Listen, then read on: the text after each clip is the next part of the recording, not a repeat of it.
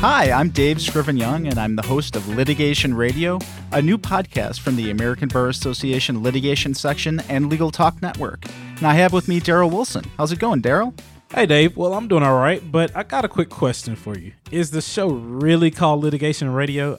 I mean, does anyone even really listen to the radio anymore? Well, yeah, I get your point, and I actually do listen to the radio, but I do mostly stream it from my phone, so. That's exactly what I thought. So tell me, what's this show about? Well, there are these timeless principles that litigators learn in law school, and we carry with them throughout our careers. But we have to adapt those principles to 21st century life, you know, things like politics and technology. Totally agree, Darryl. So, what I'll do is I'll talk with the country's top litigators and judges to discover the best practices in this ever changing environment to help us develop our careers, win cases, get more clients, and build a sustainable practice. That sounds really good, Dave, but I kind of think we're missing something. Really, Darryl? What's that? Uh, you know, maybe someone who can give a young lawyer's perspective and provide tips for the next generation. Somebody like me. Oh, I see where you're going, and I think that's a great idea.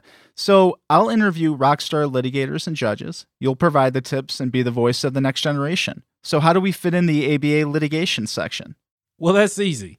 The litigation section provides litigators of all practice areas the resources we need to be successful advocates for our clients.